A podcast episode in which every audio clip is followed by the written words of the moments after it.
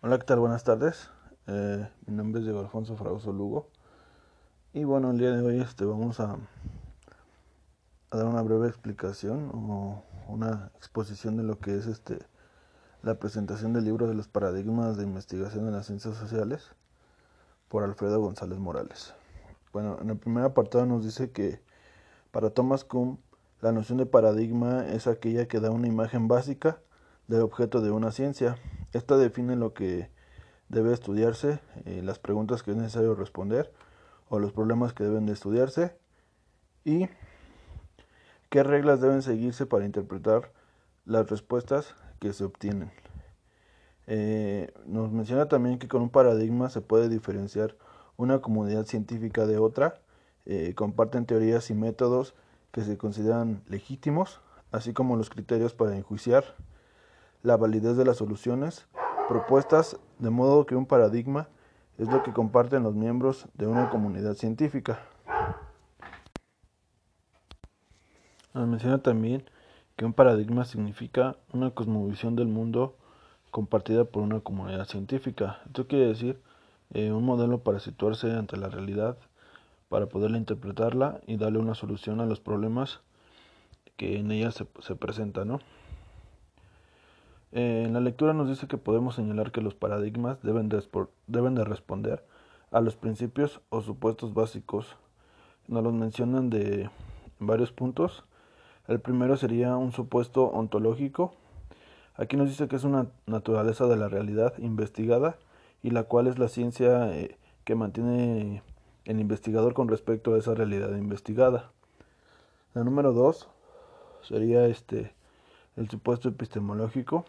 En este modelo eh, se basa entre la, la, relación entre el investigador y el investigado. Aquí nos dice que el investigador puede partir del supuesto de que el conocimiento es objetivo y en su pretensión de captar esta objetividad en los fenómenos que estudia, pues el conocimiento es subjetivo, individual, irrepetible y en consecuencia pues debe de establecer una relación estrecha eh, con el objetivo investigado con la finalidad de poder este penetrar este pues más, más hondo en su, en su esencia. El número 3 es el supuesto metodológico. Aquí se encuentra la perspectiva metodológica y los métodos y técnicas de investigación utilizados por el investigador. Eh, por ende, sus supuestos ontológicos y epistemológicos con los cuales se establece una relación armónica y lógica. En cuanto a la clasificación de los paradigmas, eh, se observa que existen dos fuera de toda polémica. Uno sería el positivista y el otro sería el interpretativo, dado por la personalidad propia eh, que le confiere su ontología epistemológica y metodológica. En el paradigma, eh, en el paradigma positivista, este, también llamado hipotético deductivo, cuantitativo empírico analista o racionalista, este surgió en el siglo XIX y tiene como fundamento filosófico el positivismo. Este fue creado para estudiar los fenómenos en el campo de las ciencias naturales, pero después también fue utilizado para investigar en el área de las ciencias sociales, sin tener en consideración las diferencias que existen entre ambas. Eh, la investigación positivista asume la existencia de una sola realidad, este está regido por las leyes, las cuales le van a permitir precedir y controlar los fenómenos. Eh, para, el, para el paradigma positivista, el estudio del conocimiento existente es un fenómeno, es un momento, perdón, dado, mmm, conduce a la formulación de nuevas hipótesis. Aquí lo que se busca es una correlación eh, o una causa y efecto en donde los investigadores eh, deben de mantener una actitud neutral frente a los fenómenos. En este experimento, la observación son considerados los métodos fundamentales del conocimiento científico. Eh, los fenómenos sociales siempre están multicondicionados. ¿Qué quiere decir con esto? Que no, pueden, no se pueden aislar para su estudio. Los investigadores eh, hipotéticos deductivos tratan de explorar sus resultados. Reducido los rasgos característicos de la investigación positivista, podemos mencionar varios puntos. Aquí también el número uno sería el monismo metodológico nos menciona que solo se puede entender de una única forma aquello que se considere una auténtica explicación científica. En el número 2, el modo canon de las ciencias naturales exactas. Aquí este nos dice que el llamado método positivo tenía un canon o ideal metodológico frente al que se confrontaban el grado de desarrollo y perfección de todas las demás ciencias. El número 3 nos menciona la explicación causal o eclaren. La búsqueda de las leyes generales hipotéticas de la naturaleza eh, que desarrollan los casos o hechos individuales.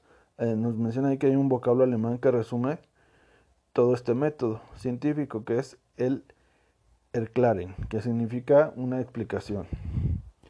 Número 4, el interés dominador del conocimiento positivista, nos dice que a, Comte mm, pondrá el, énfasis en la predicción de los fenómenos. Esto es todo un indicador del interés que guía el conocimiento positivo. El control y dominio de la naturaleza constituye el objeto de dicho interés.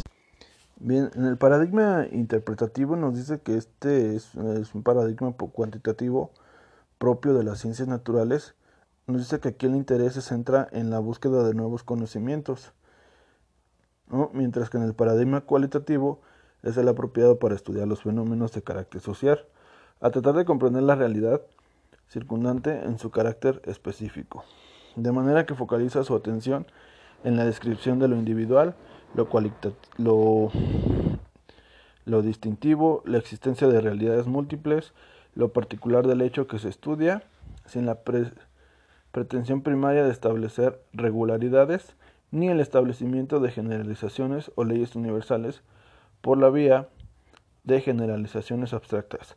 A partir de datos estadísticos, más bien consideran que los postulados de una teoría son válidos únicamente en un espacio y tiempo determinado. Menciona que el empleo de una metodología cualitativa determina que el proceso de investigación se corresponda con los supuestos teóricos en los que se sustenta.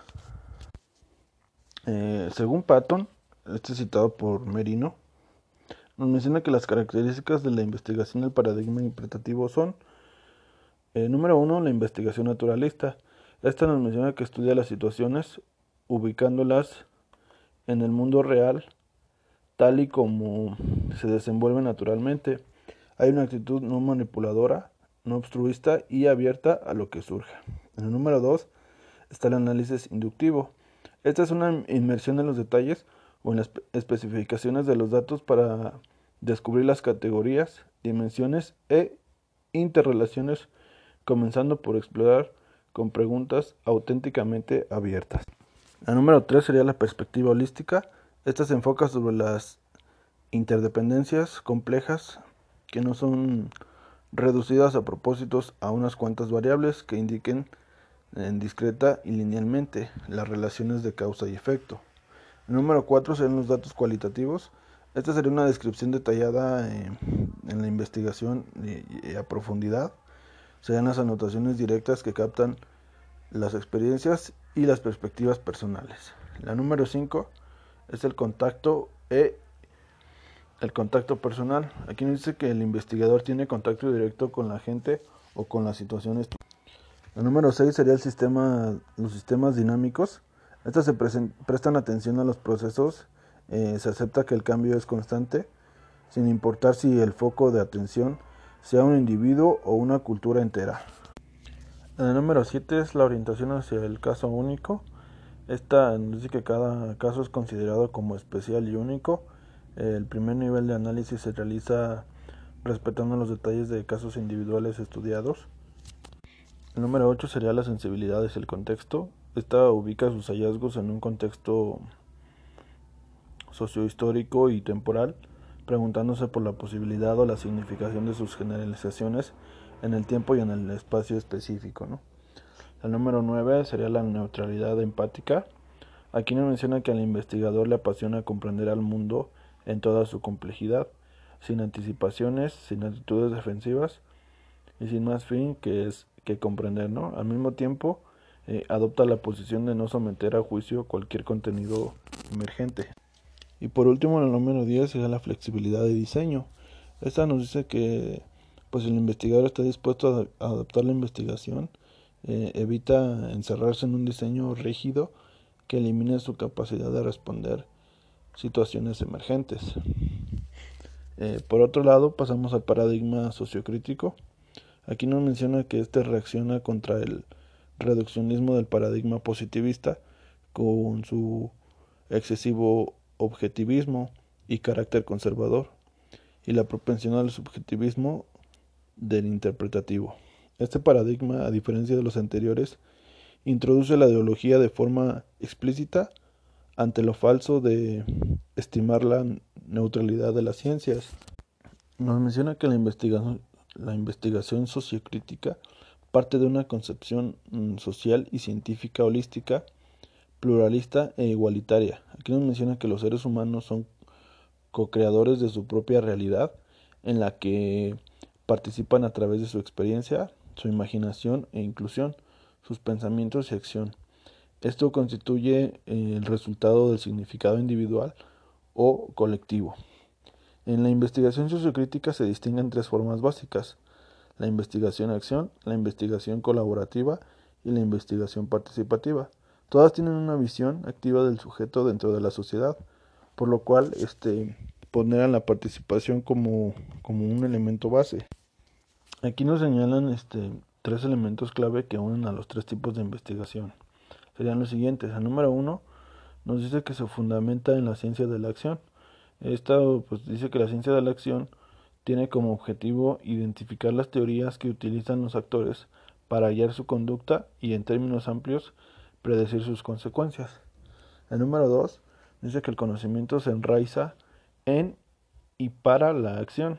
Aquí dice que el interés no está en desarrollar una ciencia aplicada, sino una ciencia genuina de la acción. Esto se enfatiza en la comprobación sistemática de la teoría en contextos de vivenciación. Y la número tres sea la construcción de la realidad. Esta comienza a manifestarse a través de la acción, reflexión de las personas y las comunidades. La número 4 dice que se marca la importancia del conocimiento experiencial que a su vez genera a través de la participación con los otros. Y bueno, con ello llegamos al final de la exposición. Este, les agradezco mucho su atención.